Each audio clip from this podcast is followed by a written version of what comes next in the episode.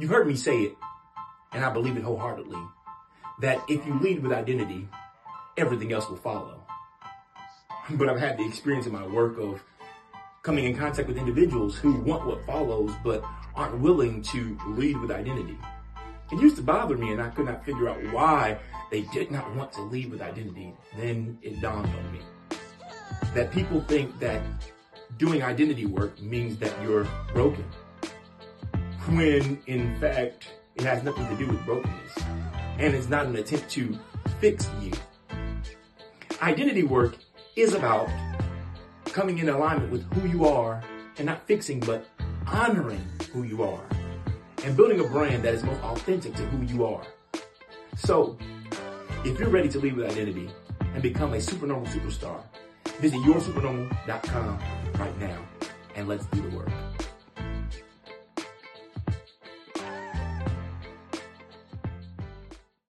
Never too late. It is absolutely yes. never too late to every day is a new opportunity. Mm. And believe me, I have had so many cards stacked against me, Clifton. Like the fact that I can say that, it, it tells you something because it is, it, again, going back to what we just started the conversation with, you know, listening to your heart.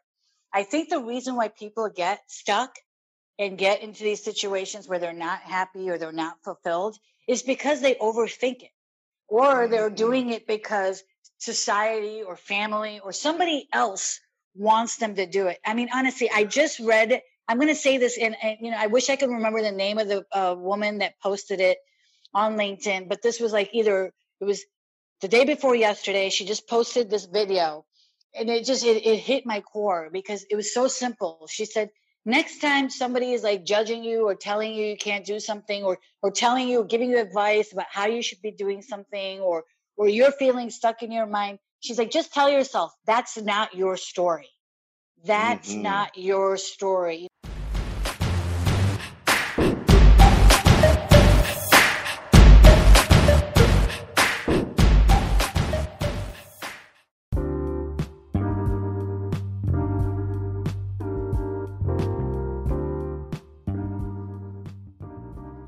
Fit for sport, fit for life.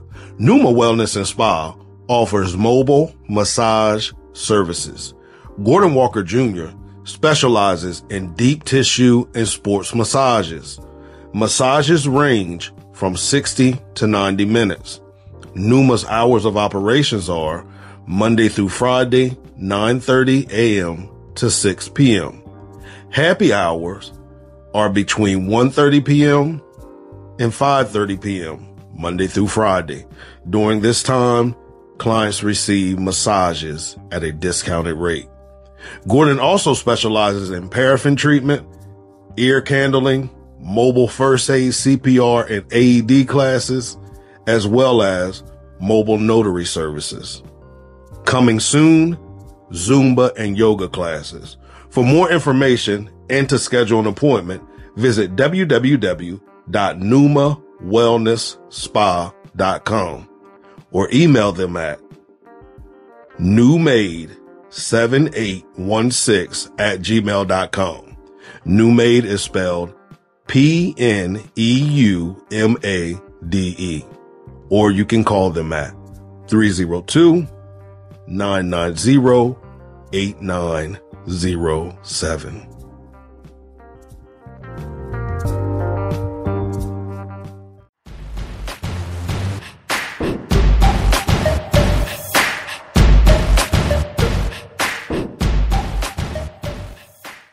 What's up, everybody? You are listening to the What Now podcast, where we discuss ways of effectively addressing life's most difficult moments.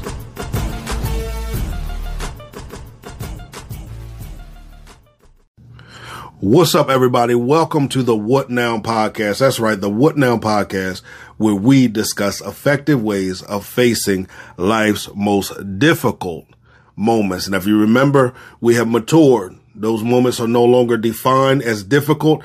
They are defined as defining moments. Why?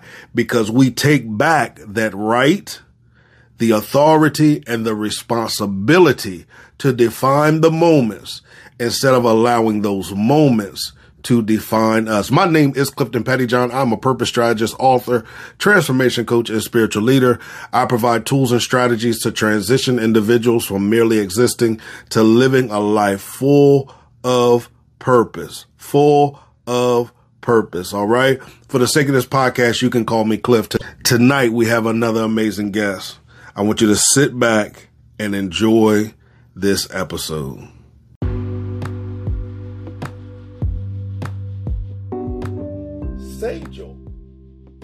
Your average employment law attorney.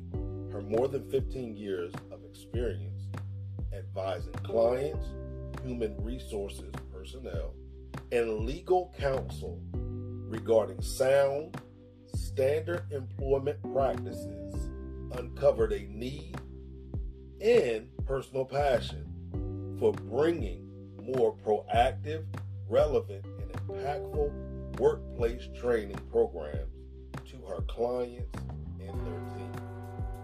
Her highly experiential, customized workshops tailored to executives, managers, and individual contributors brings the courtroom to the training room in an interactive, engaging environment that favors human stories over compliance checklists. Help me welcome Sejal Thacker to the show.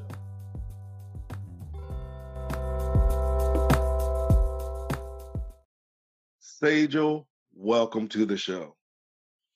Thank you. I'm so excited to be here. Listen, we are excited for you to be here with us, listening audience. If you knew everything that we went through prior to recording this episode, you would understand how powerful this conversation is about to be. All right. so we always start with an icebreaker question. And I think I'm going to start with my favorite of all icebreaker questions.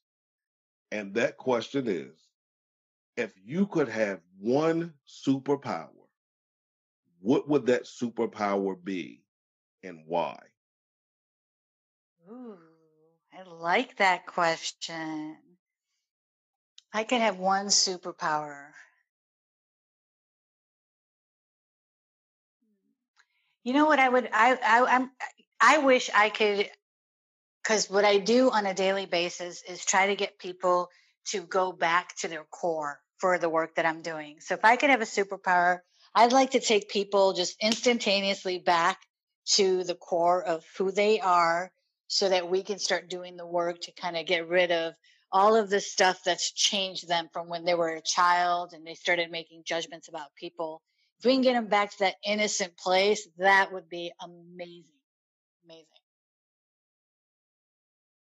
I totally agree with you. I totally agree with you. And that kind of ties into another icebreaker question that I normally ask. I always ask if you could, in one thing that's going on in the world right now, or change one thing that's going on in, in the world right now with the push of a button, what would it be? And you took and tied both of those icebreaker questions into one. So I totally agree with you there.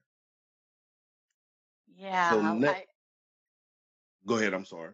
I was just going to say, yeah, I think that those both are, are such great questions. And it's exactly, you know, where we are right now. There's so much going on. And if we can get people back to before they started sort of, you know, differentiating people or thinking one is better than the other. And if we can get the people back to that place, like honestly, I think that's what we need and it's it's starting to happen but that's exactly what we need is for people to go back to that place absolutely absolutely and we're going to talk about that a little later because you hit something there you're going to see throughout the conversation i'm going to tell you when you hit trigger words in me and you were talking about how we're starting to see those efforts we're starting to see the country progressing in that manner so we're going to get to that in a little bit but before we do I want to play a quick game of word association. So I have three words. I'm going to say one word at a time. And I want you to tell me the first thing that comes to mind when you hear this word or hear the words. I have three words. The first word is purpose. Heart. Mm.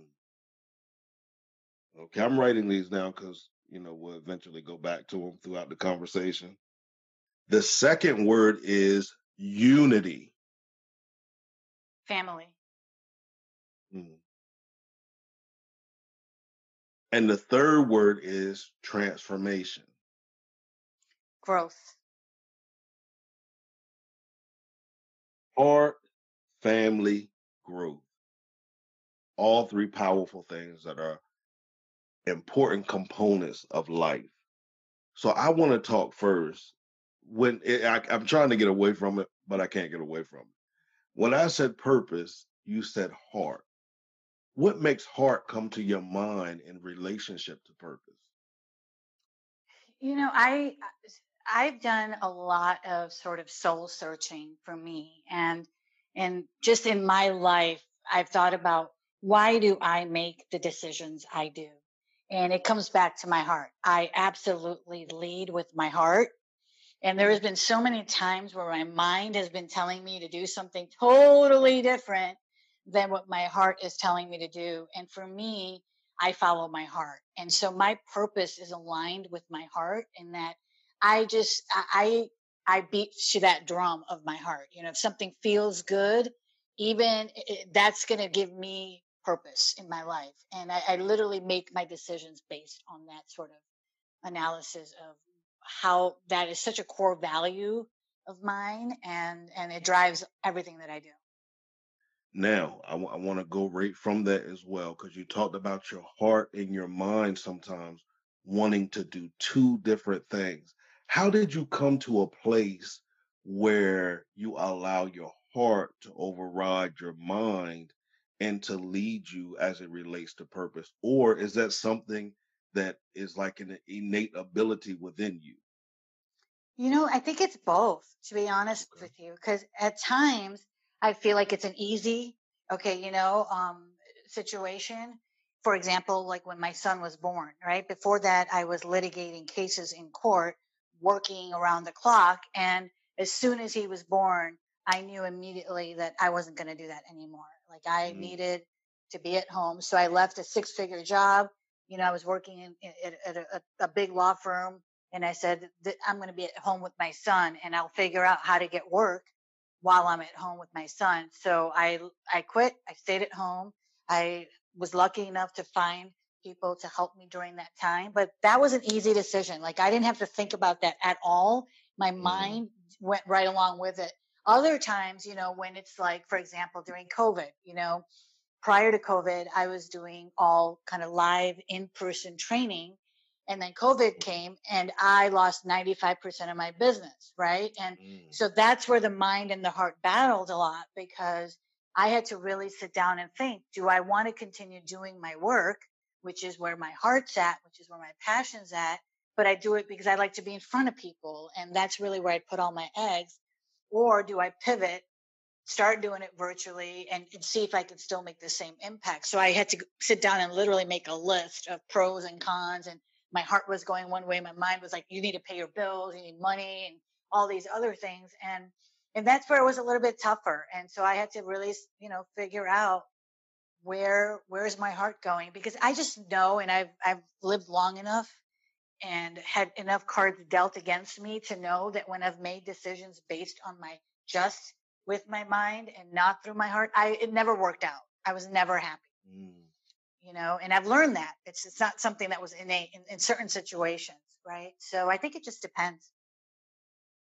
That's so true. Um, you brought up a, a um about you brought up about the pandemic and how you know you had to shift because that was hard for me as well. I am a in your face type of person. I love to present before people. So one of the things that I had to learn with the pandemic as well was you have to shift with this thing. And It's not that I didn't do webinars before. I did those before, but it was not the primary, you know, my my primary mode of communication or my primary mode of the workshops and the seminars and all of those things. So it was a big shift for me as well. So I definitely understand exactly what you're talking about in that shift. Now, before we go anywhere else, here's what I want to do. I want to give you the opportunity to give us some background information about you. Let us hear your story. You can go back as far as you want to and lead us up to where you are right now. Sure. You know, I I my parents came from India. Um, they moved here in 1974, and I was actually conceived in India, born in Chicago. So talk about being marginal. I, I I was born in that definition, but um, you know, my parents, typical immigrant story, Clifton. They you know they did barely spoke English. They went to work right away, and so you know th- their sort of ideas of what parenting looked like versus what I was exposed to being in the American culture was very different. Um, you know, I was expected to be one way and be part of the Indian culture, Indian food, Indian garb, you know, Indian traditions, speaking the language, watching the movies, and all of that when I was at home. And then it was completely different when I was out of the home, when I was in the American culture. And now is expected to be American as well. And it's such a different world, such a different viewpoints, perspectives. And for me, it was, it was right when I was young, I started noticing that, you know, differences were being used to divide people, not bring them together. Um, and, and then I had a big problem with that. To make matters worse, we were the only Indian family growing up in an all Italian neighborhood. So I went through and dealt with a lot of bullying, a lot of harassment, a lot of discrimination growing up and by these other kids, right? And who were also, uh, you know, I don't blame those kids. You know, they were, they were a product of their own environment. You know, um, they lacked awareness. They were kids. Kids can be cruel. So I, I'm over that part of my life, but it definitely shaped me, you know, into the person that I am today.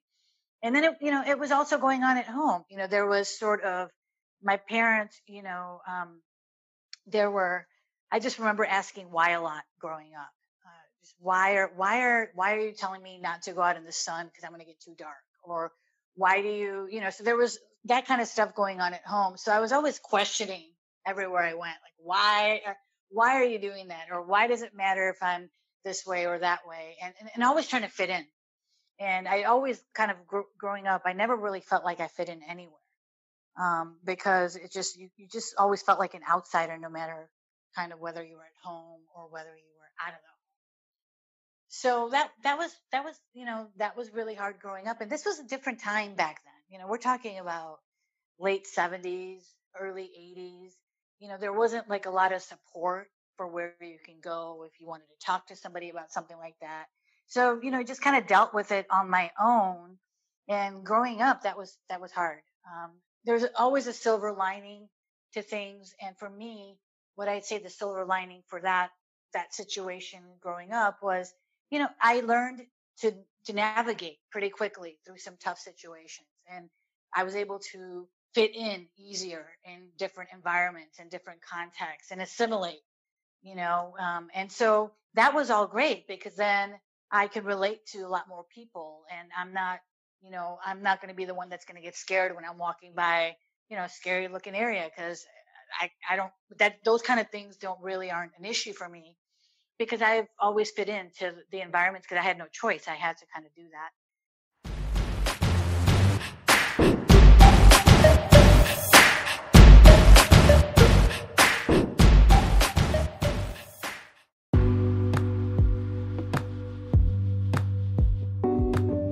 As a health and wellness coach, Gordon Walker Jr. assists his clients in losing weight, gaining weight, or just being fit. He also helps with meal plans. You can reach him at 302 990 8907 or you can visit the website at numa24.goherbalife.com. That's Numa24 at GoHerbalife.com.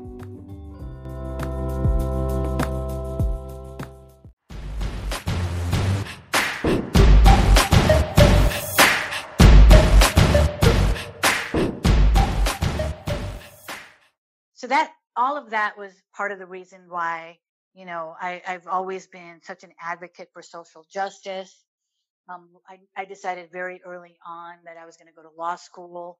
Um, you know, even my parents were like, "Yeah, she's definitely going to go to law school because she asked way too many questions," and they were right. So I went to law school, and as soon as I finished law school, I moved out to California. And ever since then, I've been practicing employment law, representing. I initially was when I was before my son was born. I was representing management, and um, I was primarily dealt with harassment, discrimination type cases in court. And then after my son was born, I've been doing a lot of workplace investigations. And then three years ago, something happened. You know, I, I just all of a sudden it was like, this is your passion, training people and educating people on what they should be doing, what they shouldn't be doing, and and um, I just decided to go for it. And I, I, started up my own company, and I and I really love what I do. You know, I get to talk about my experiences of what I've gone through, and then also talk about it from what I've seen in the courtroom, and then also just kind of be able to use my storytelling as a way of teaching people some of this some of these things that have gotten lost along the way. Awesome, awesome. Now we're gonna hit some of these transitional moments of your life, uh, because of course the title of our show is "What Now," and I was listening to some of those transitional moments of your life, and I know some of our listening audiences, a listening audience, are experiencing some of those moments themselves. And one of the things that I'm very big on is making sure that no one feels alone in those transitional moments and that we do everything in our power through this uh, podcast to empower individuals with the information, tools, strategies, and techniques that they need to help during those transitional moments. So I want to go back to your childhood first. And you sure. talked about uh, being bullied and uh, discriminated against and harassed. And then you talked about, you know, how that helped you, though. It helped you along the way. How did you get through that, though? What was it that gave you strength, uh, if you can put language to it, to get through those moments in life and to motivate you to be who you are now? Yeah, you know, I can I can literally go back to that moment um, when I had a decision to make. You know, like when I when I was growing up, you know, a lot of uh, name calling, you know, because of the color of my skin, and my parents had the accent, so kids would make fun of me because oh, your parents have the accent. They owned a convenience store, which was it just happened to be right across from the elementary school, so all the kids were constantly running into my parents at the store, making you know trying to get steal candy or whatever was going on, right? But then I would be the one that would get to, they would take it out on at school. And so a lot of this stuff was going on. And then, you know, as I got a little bit older, it started hitting the home. You know, I, they were like TPing our house with toilet paper. They were throwing our eggs at our house. And when it got to the, when it started hitting home, I started noticing, Clifton, I started noticing that I was, I was acting out. You know, I was getting very angry. I was I was feeling a lot of rage at the time. I didn't understand why they were making fun of me or treating me this way when I had no choice in where I was born or what color I was or, or you know any of the things that they were doing. It wasn't like I picked, you know, being brown and and coming from United, you know, coming to the United States. Like these were things that were outside of my control, and so I never really understood why I was being bullied for that reason you know and it, and it was just it was it was even harder because again like i said there was no one at the time that you could talk to you know i mean i was expected to go to, i mean i threw myself into education to sort of you know minimize or, or not think about what was going on so i just I, I dove right into the books from a very early on not only that but it was expected that i do that but i remember when it started hitting the house and when i started acting out I just remember having that conversation with myself saying, I am not going to go down this path. If I go down this path, this will be done. And literally, I decided I wasn't going to be a victim to it. And I, I wanted to help people see why that was hurtful. And, and I also was able to see that those kids were just, again, a product of their own environment and their conditioning was leading them to, to look at me as some other, even though I was born here. You know, like I remember like one kid saying, go back to your country. And I'm like, yeah, I am here. And this is my country. I was born here. But in their minds, because they saw me as a brown person, you know, my parents with the accent, they saw me as some other person that didn't belong here. And so I was able to see that other perspective fairly when I was young, you know, and and and and it didn't make sense to me. And so, but I made that choice because I remember like one incident we were in school, and this must have been around seventh or eighth grade. It was like history class, and they were teaching about India, and I just I was the, the you know look this i know you can relate to the situation you know we were the only i was the only indian brown person in that class right filled with white kids and mm-hmm. talking about india and what they're doing is showing all the pictures of the slums like the only good thing they said about india was the, a picture of the taj mahal right but aside from mm-hmm. that it was all slums and ghetto and poverty and all of the ugly parts of india and i'm sitting there in class having to deal with that situation you know? And I mean, I got so upset that I just got up and walked out because I'm like, this is so unfair that you're having me sit here. Now these kids are going to be bullying me even more once I leave this classroom. And mm. so I just walked out. And then guess what? I got suspended because I walked out. Right. so, so, you know, it's, it's these kinds of things when you experience this and when I see other people experiencing that, it, it just, it doesn't work for me. It doesn't, match up with where it should be. And so I'm constantly on the mission to want to help people see that that's not what we want to put our kids through. That's not what we want to put other people through. But you know, it's it's again, it's it's conditioning. It's a lot of it is just what we're exposed to in our lifetime, right? right. And so, yeah. I think that that's why I uh, I'm very big on um, sometimes the global perspective Mm-hmm. And I'm very big on parents and parents positioning themselves to be able to introduce their children to other cultures.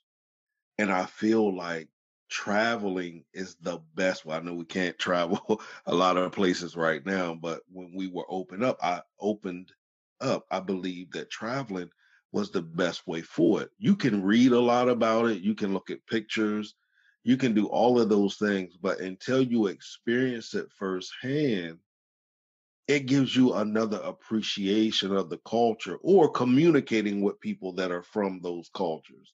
I believe it gives you that appreciation there. And I like what you said, where you said, even at a young age, you were able to see it from their perspective. You were able to gain the understanding of, you know, this is their skewed perception of, of of this. This is what's being taught. And you know, like you said, you, I can relate to that. You know, learning various versions of history and then growing up and learning more and more about history. And it's like, wait a minute, that's not what I was taught. So I like that. I like that you could see it from there. And even how you talk to yourself. And this is one of the things I really hope that this podcast gets across to everybody. You said that you use self talk. I'm big on self talk, positive self talk, because you refuse to be the victim. You refuse to be the victim. And to me, that is one of the first steps in gaining freedom and victory in your life when you realize you are greater than being that victim. 100% agree with that.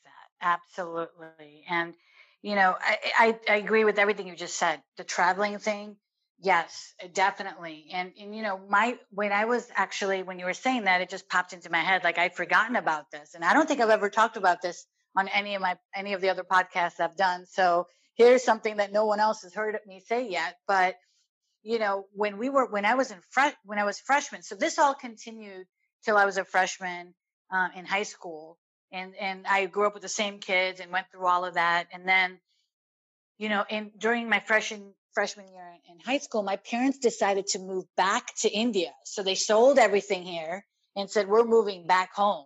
And so for a whole year, we moved back and I lived in India for my freshman year. And so talk about identity crisis. like, wow. You know, it was insane. I mean, I, you know, it was bad enough being here and going from one to the other, but then now throwing it into a whole different, you know, environment. I mean, I've gone back several times before that, but not lived there. Talk about mm-hmm. different food, different clothing, different styles, different language. I mean, over there, they were like making fun of me because they're like, you're not talking properly. You're talking slang to us because they talk proper British there. So I actually went to school there and was exposed to all of that for a year. And then, you know, then it just, we ended up moving back here at some point. Um, but yeah, that's where I realized that, you know, I saw so much there during that year where, you know, you're looking into the eyes of people that have seen like you could see through to their soul when you look into their eyes. I mean, that's the depth of what these people have gone through. And when you when you travel to different places and you experience that, it connects you. And same thing when I went to South Africa. I went to South Africa and for one of my traveling gigs for a client out there in, in November of 2018. And same thing there. Like you, you, you, when you experience that, you know, and if you've experienced it, you know exactly what I'm talking about.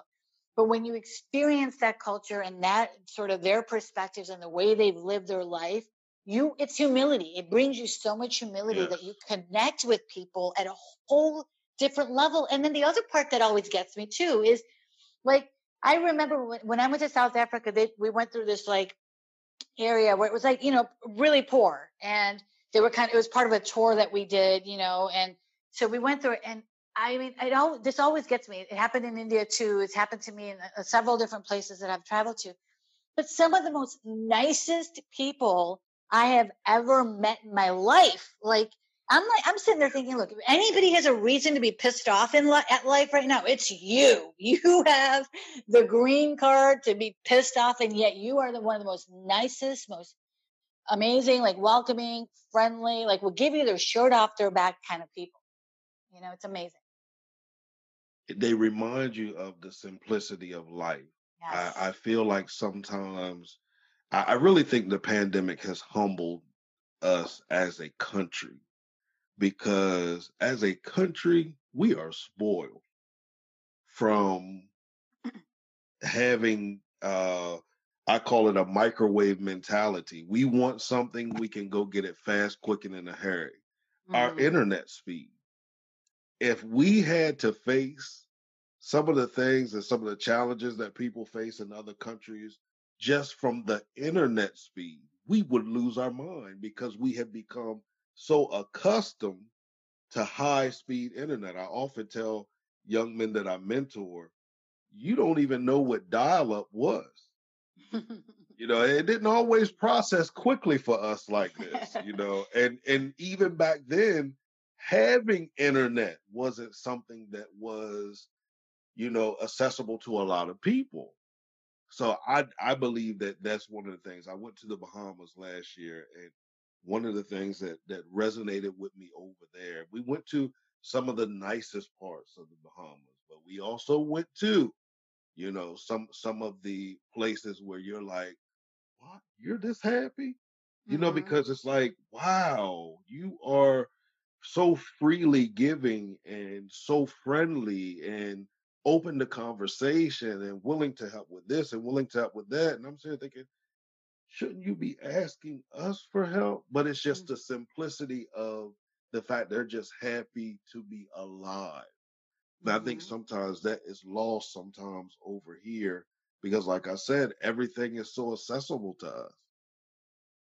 I think that's like that's it. That's you know, I thought about that. I've thought about this this kind of issue before, and a lot of it is that. But I think it's also just they've figured out and mastered the ability to just be present, to just uh-huh. be present here because this is what we have, and we don't know what, how long we're going to be here. So enjoy what we have, and that is like such a wonderful. I mean, I learned that lesson too with my son, you know, because he he's when he's like there and he's with me he's a hundred percent with me. I mean, nothing else matters to him in those moments, you know. And then when he's with his dad, it's the same exact thing. And so kids know that this they want to enjoy the moment right then and there 100% i think it's the same thing that happens to people that have gone through it you know and they've gone through it and they don't have a lot is they realize i don't have much let me enjoy what i do have you know and frankly we can all learn from that absolutely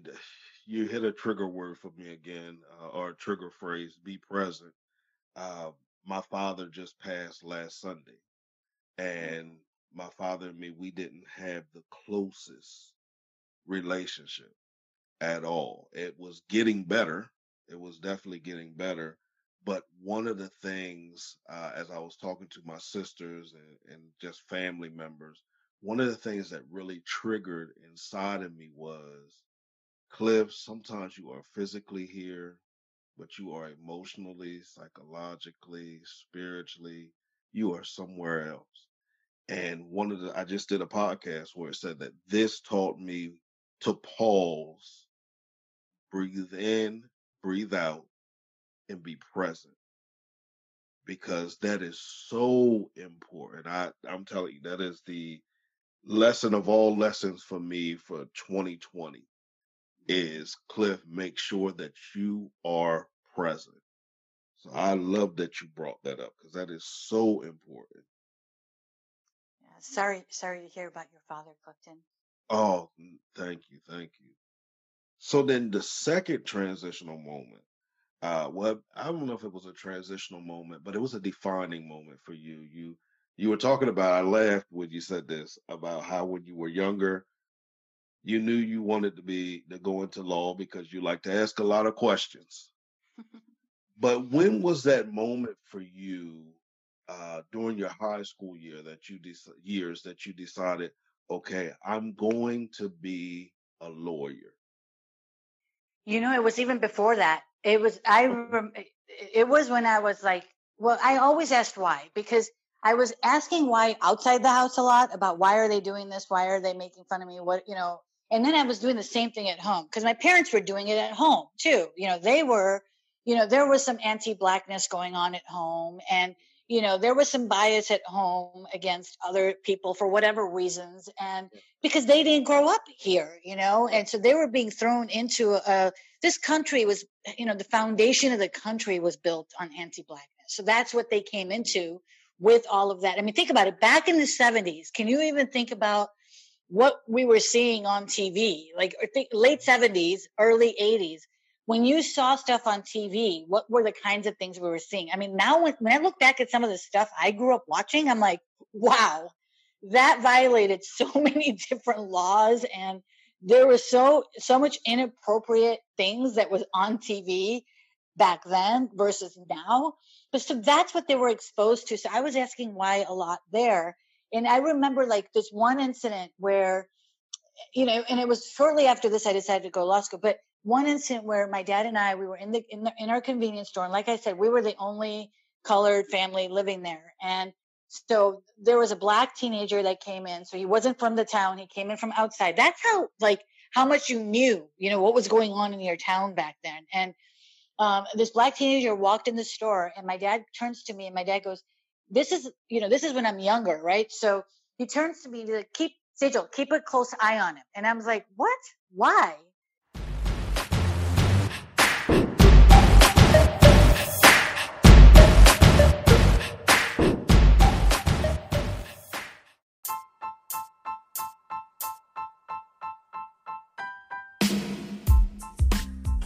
Today is a great day to start your own podcast.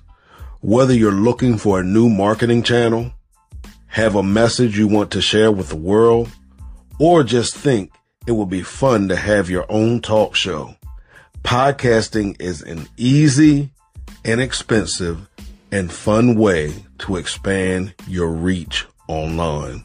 Buzzsprout is hands down the easiest and best way to launch promote, and track your podcast.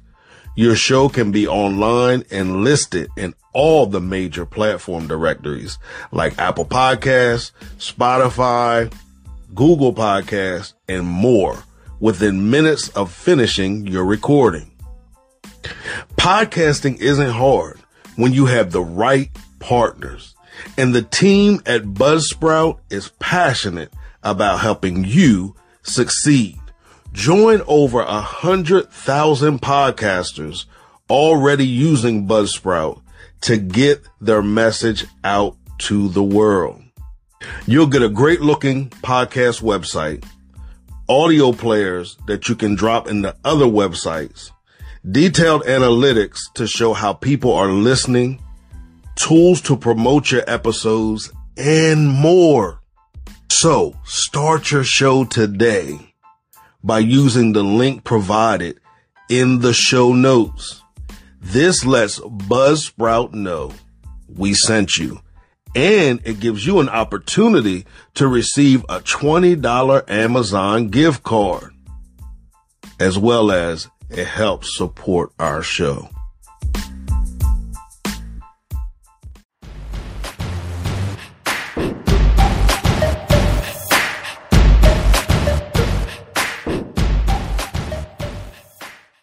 You know, and, and he didn't have to say anything, but I knew what he meant when he did that, you know. And I said to him, I go, Dad, that's that's like, why are you saying that? That's you know, you, you shouldn't be saying stuff like that.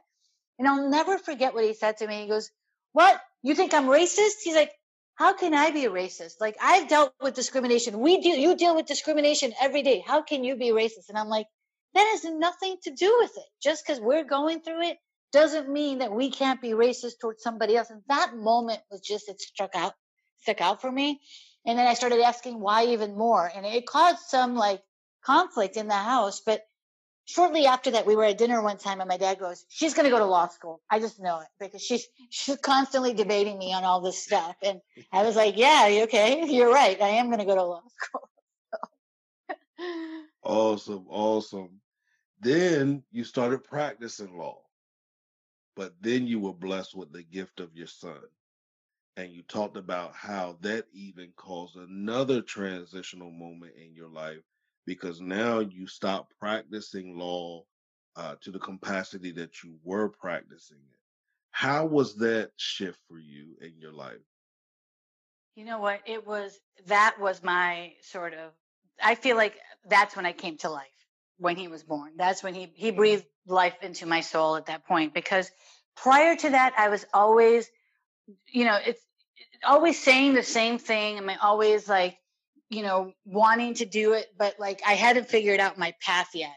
And um, when he was born, it was it was just like I said, that decision happened in a minute. Like I didn't even think about it. It was a no brainer. It was just like I knew what I had to do, you know. And my universe was him, and and everything I was have done since then is to really do what I can to give him a good world and, and, and to make it a better world for him as he grows, you know, gets older and goes into work and so forth. And so I just, you know, I, I, I decided to work from home. I tried going back to work at some point because, you know, obviously in California, just to pay the bills. I'm like, okay, after he got, after three and a half years, I'm like, okay, I'll go back for a little bit. And I just couldn't do it. You know, I, I tried for two, two and a half years and he was growing up so quickly. And so I'm like, you know what, I'm just going to start my own company because I don't want to miss out on these moments. And there's more that I could do with what I'm capable of doing than I was doing at that job. And I knew that I needed to help more people and just use my voice like I am right now to educate and raise awareness on issues that, again, are very important to me and my heart. Awesome. Now I'm gonna hit two things there because we're gonna go right into the transitional moment where you started your company. But the first thing I wanted to, to hit was you talked about uh, having your son. You said I hadn't figured it out yet. I hadn't figured it out yet. Now, can you take one moment or, or take a moment to speak to somebody that's out there that feels as if they haven't figured it out yet, but feels like it might just be too late for me to figure it out. I just have to stay in this state and be stuck or stagnant. And listen, if you are stagnant, shameless plug, make sure you visit www.cliftonpettyjohn.com forward slash transformation. Purchase my book from stagnation to transformation. However, how do you what would you say to someone that feels that or not feels or someone that is in that state right now it's never too late it is absolutely yes. never too late to every day is a new opportunity mm. and believe me i have had so many cards stacked against me clifton like the fact that i can say that it, it tells you something because it is it, again, going back to what we just started the conversation with, you know, listening to your heart. I think the reason why people get stuck and get into these situations where they're not happy or they're not fulfilled is because they overthink it or they're mm-hmm. doing it because society or family or somebody else wants them to do it. I mean, honestly, I just read, I'm going to say this and, and, you know, I wish I could remember the name of the uh, woman that posted it on LinkedIn, but this was like either it was the day before yesterday, she just posted this video and it just it, it hit my core because it was so simple. She said, next time somebody is like judging you or telling you you can't do something or or telling you giving you advice about how you should be doing something or or you're feeling stuck in your mind she's like just tell yourself that's not your story that's mm-hmm. not your story you know you have to at some point do what makes you feel good and not what everybody else wants you to do and I was stuck in that web for a long time mm-hmm. where I was doing what my parents wanted me to do. You know, I even got married to like an Indian guy that looked great on paper and did all that. I fell into that pressure because that's what they wanted me to do. You know, I, I, I mean, I've always sort of rebelled against it because I, I, I tend to lean more with my heart. So I, I didn't follow all of the pressures of the family, but you know, I, I found my way because I was always being pulled in that way. But it is never too late. It was it's it's like I feel like people that are there, all they need to do is sit down and make a list of what you're capable of and believe it. Because sometimes we stop believing in ourselves. Absolutely, absolutely, absolutely. Now, let's segue right into you starting your own business. And you said something that was a trigger phase for me. You just been hitting all kind of triggers throughout this conversation you said that you begin to, uh, or you had an understanding that there was more in you that you were capable of doing than you were doing in your career. Mm-hmm. So let's talk about that. Let's talk about the more that you were capable of doing that led to you starting your business. And then I want you to talk about your business. I want you to tell everybody what it is that you do because I think it's just so powerful how you originally were bullied mm-hmm. and how you've taken all of that, the lessons you learned from that, along with your education as well. And now you have, I don't want to go into your business, I want you to share. Yeah, you know, look, as an attorney, I got to see companies and and you know, a lot of times good companies trying to do the best that they can to make their employees happy, but things ended up in court, right? I got to see good employees trying to get to work, but then they were either treated, you know, they were made to feel like they were invisible, they were discriminated against, they were bullied. And so that impacted their ability to do their job. And then now they're miserable, you know? And when I was working on these cases, it really, it, it, I really was like one of those people. I mean, I call myself two things. I've given myself two titles, right? One is the chief civility officer. Mm-hmm. Because what I saw with organizations, and I've done a lot of workplace investigations, so I got to see companies from like the nuts and bolts level. And what I saw was that they were focusing in on the wrong things, right? So here they are saying, okay, we're going to train our employees on sexual harassment. And I'm like, well, what about racial harassment? What about religion harassment? What about disability discrimination? There were all these other areas, but they weren't providing proper training on that or they were just doing whatever, checking a box because that was the legal requirement. And so chief civility officer really kind of comes from, you know, helping organizations creating cultures centered around civility. So dignity and respect for all, you know, and so that's one of the areas where I'm like, this is where we need to be focusing our efforts on.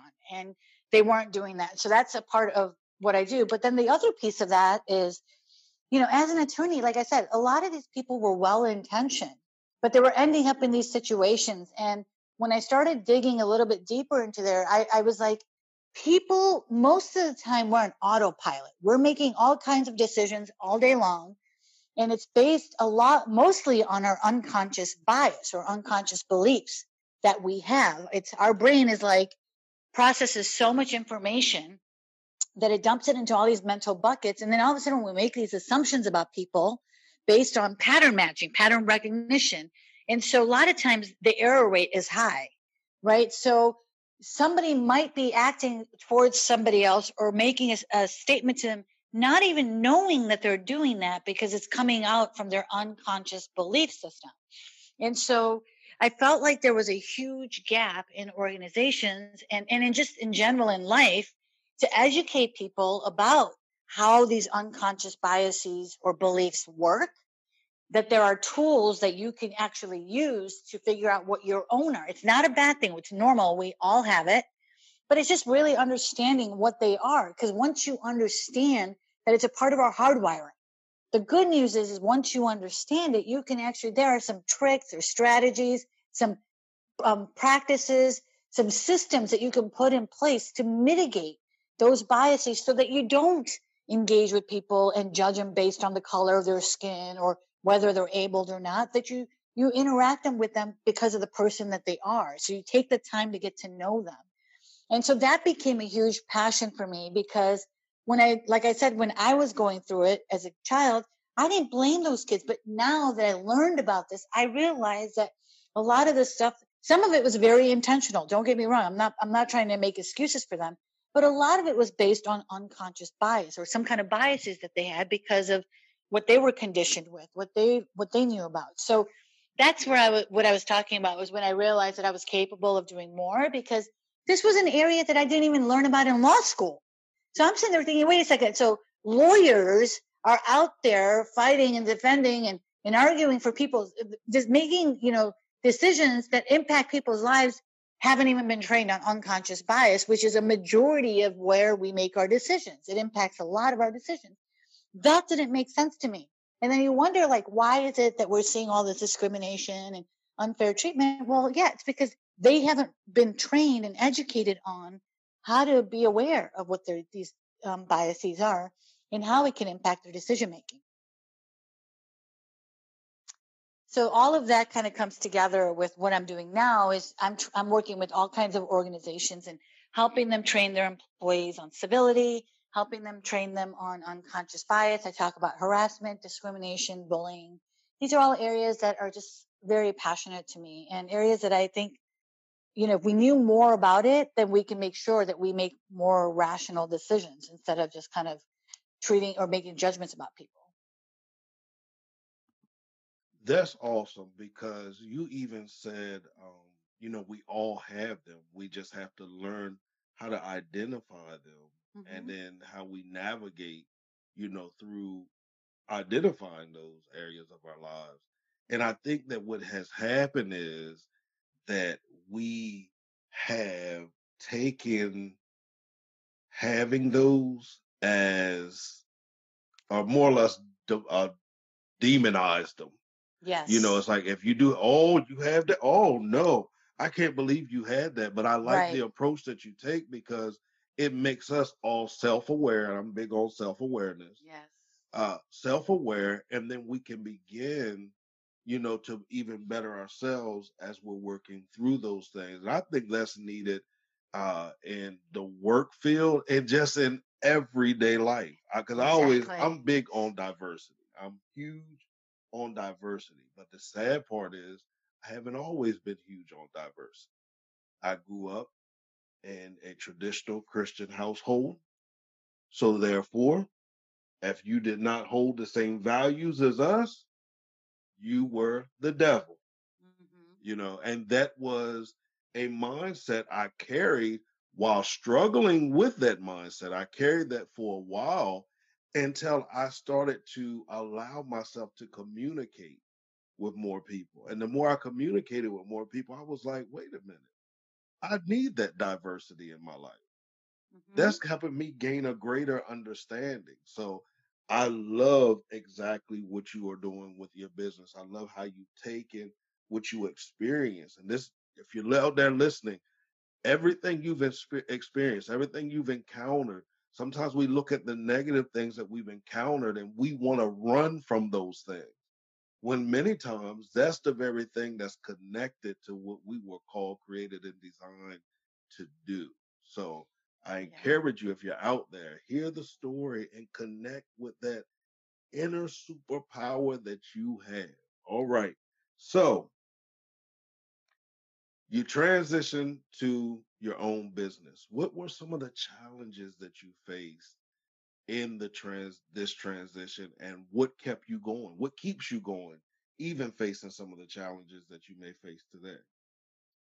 You know, just like with any other person starting off their own business, right? I mean, it's scary. You don't have a regular paycheck. I live in the Bay Area. I'm a single mom, right? So I'm raising my son and I have bills to pay. And so all of those fears were there. Um, you know, I, I'll tell you, I've, in my life, Clifton, I have always been really good about telling myself that mantra, you know, over and over again. Sejal, focus on what you can control. Don't worry about everything else that you can't control. Cause we spent so much of, I read it, I don't even remember the statistic, but it was like, we spend over 60% of our life worrying about things that we have no control over.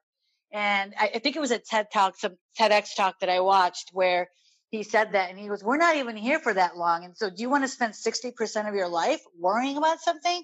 And so I constantly, I've always told myself, even this is when I was younger, like just focus on what you can worry about. You know, bring your 100% to the game. Do your best. You're not going to win every single time, you know, and that's okay. But as long as you give it your all and you know, and th- and that's just it. I bring a hundred percent effort to what I can do, and then I really do trust the universe. You know, I do.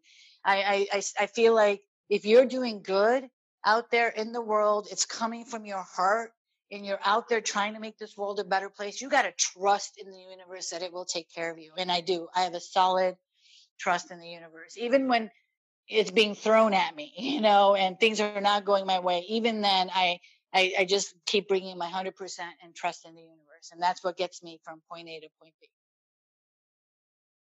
Awesome, awesome, awesome. Now, here's what I want to do I want to give you the opportunity to give everyone your social media handles, as well as your website and where they can find out about the trainings you offer, find out more about you, all of those great things.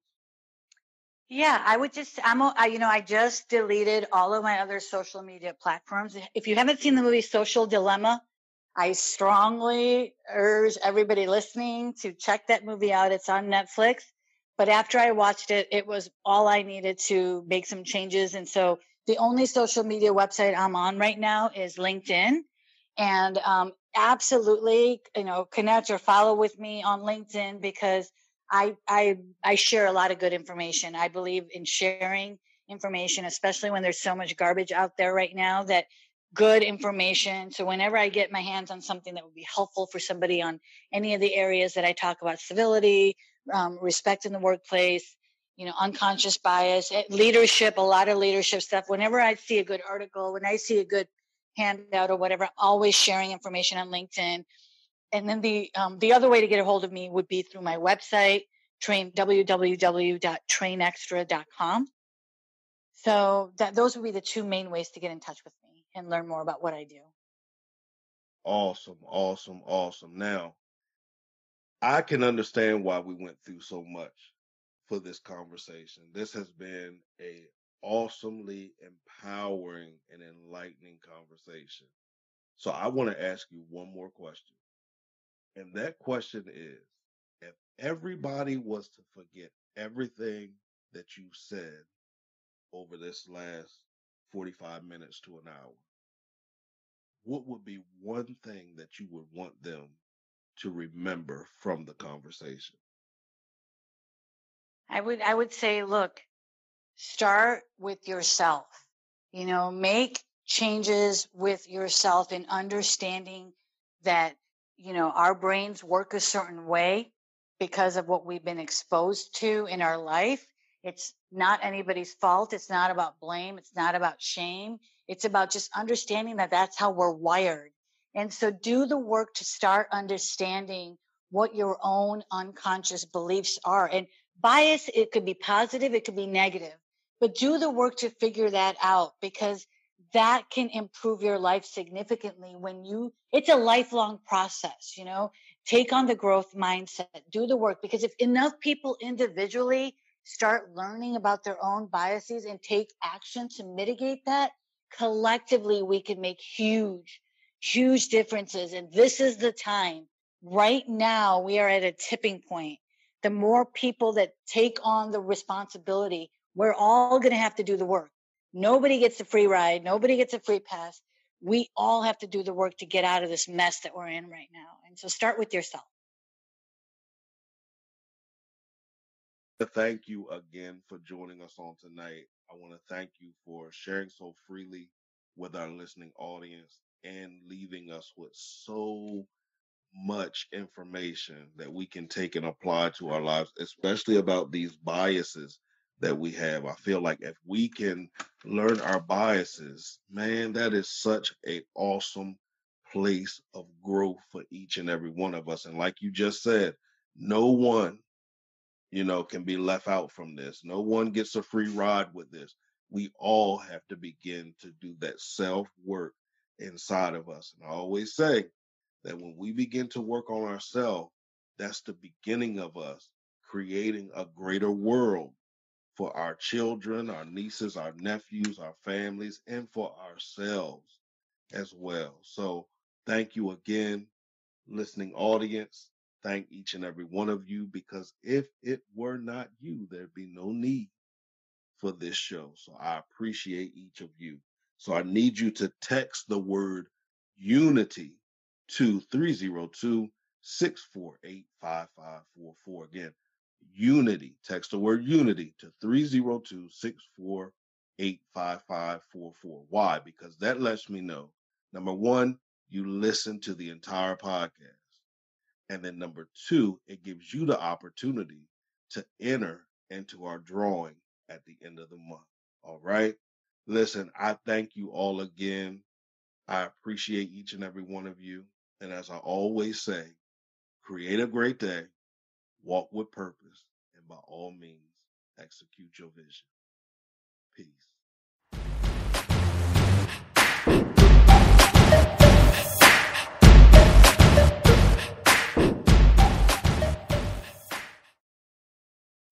Many people define stagnation as not producing.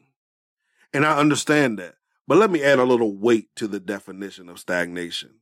Stagnation may be where you're not producing, but it also may be where you're producing at a level or in a dimension that's disrespectful to your purpose and your creation.